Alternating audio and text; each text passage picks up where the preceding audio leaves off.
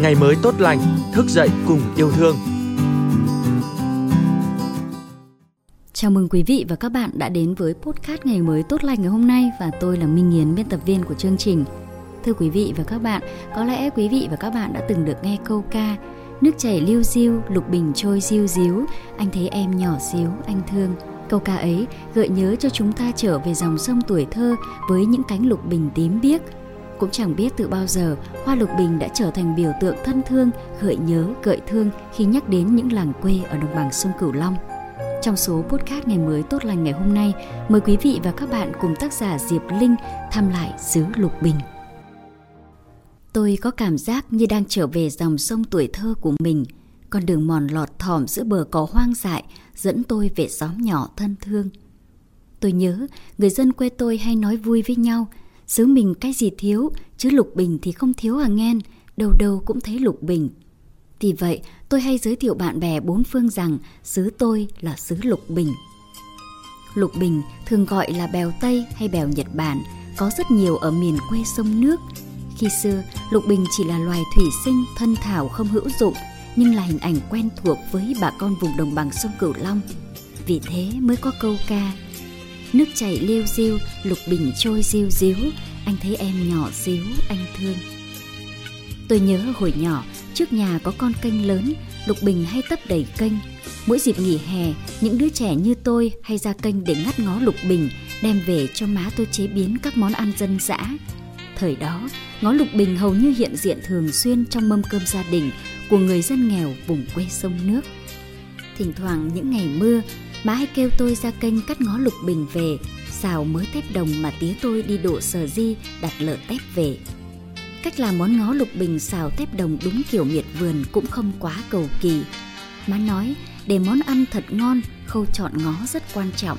Phải chọn những ngó non tơ xanh mơn mởn, ngó lục bình mang về cắt thành từng khúc ngắn rửa sạch với nước muối pha loãng sau đó bóp cho ráo nước mớ tép đồng còn tươi giói má ướp chút tiêu, hành, tỏi, nước mắm ngon rồi cho vào chảo nóng xào cho săn lại sau đó, cho tất cả lục bình vào, tiếp tục xào thật đều và nêm nếm cho vừa miệng trước khi đặt xuống bếp cho ra đĩa món ăn này kèm thêm chén nước mắm cá linh, dầm chút ớt hiểm cay xanh tê lưỡi sẽ trở nên hoàn hảo khi ăn cùng cơm trắng nóng hổi.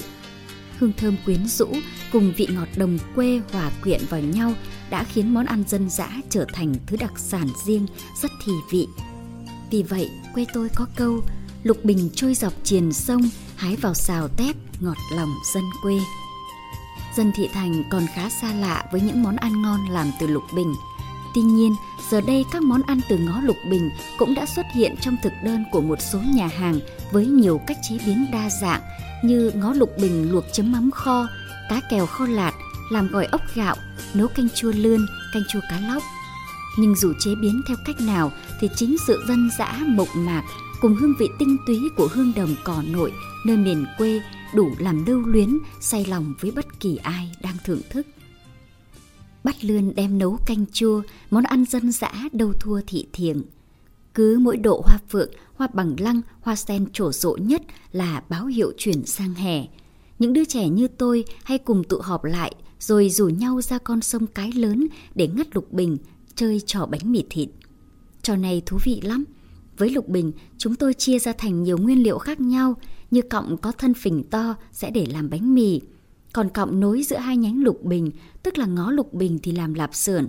Những chiếc lá xanh dờn sẽ dùng để gói từng ổ bánh mì.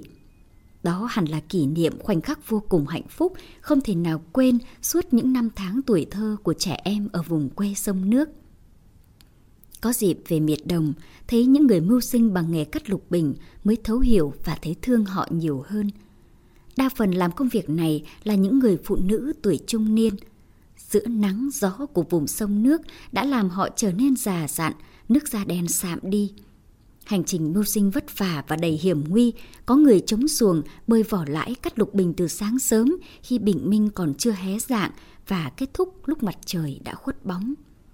Có lẽ ai cũng nghĩ rằng nghề cắt lục bình rất đơn giản và dễ làm, nhưng nó đòi hỏi sự kiên trì và bền bỉ.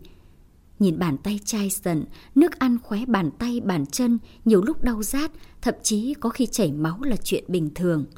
Dù có nhiều khó khăn, mồ hôi, máu và nước mắt, nhưng vì cuộc sống mưu sinh, vì muốn cho con cái có một cuộc sống tốt hơn mà họ đành chấp nhận.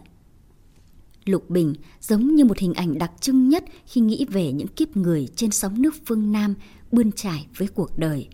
Dẫu lênh đênh, mặc dù rông mưa, gió nắng, mặc dù vất vả lo toan, họ vẫn thủy chung cùng dòng nước với tình người chân chất ấm nồng. Ví như câu ca, về phương Nam ngắm sông ngậm ngùi, thương những đời như lục bình trôi. Ngày nay, nghề đan lục bình ngày càng phát triển, Lục Bình đã trở thành vị thần hộ mệnh cho người dân quê tôi sau việc đồng áng ngoài ruộng. Khi cây lục bình bước vào giai đoạn trưởng thành, cây đạt độ dài khoảng 60cm, đó chính là lúc thích hợp để thu hoạch lục bình.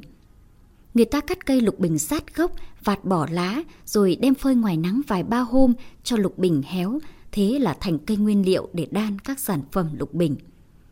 Người đan lục bình trong xóm tôi phần đông là chị em trung niên, Ngoài công việc đồng áng và công việc nội trợ trong gia đình, các chị thường tranh thủ những giờ nhàn rỗi để đan lục bình. Tuy chỉ là nghề phụ, nhưng nhờ khéo tay và chịu thương chịu khó, khi đã quen tay, quen việc thì thu nhập từ nghề đan lục bình lại cao hơn thu nhập chính là nghề nông. Cái hay nữa là công việc này luôn có quanh năm, nhờ sản vật trời ban, cuộc sống của người dân quê tôi mang những màu sắc mới trong niềm phấn khởi hân hoan. Giờ đây, trong những ngày cuối tuần, tôi được trở về hòa mình vào cảnh sắc yên bình nơi miền quê đồng ruộng. Tôi nhìn từng đám lục bình trôi trên sông, xen lẫn cùng màu xanh của đất trời, màu xanh của lục bình như tiếp thêm sức mạnh và hy vọng cho tôi, cho người dân quê và một tương lai tươi sáng phía trước.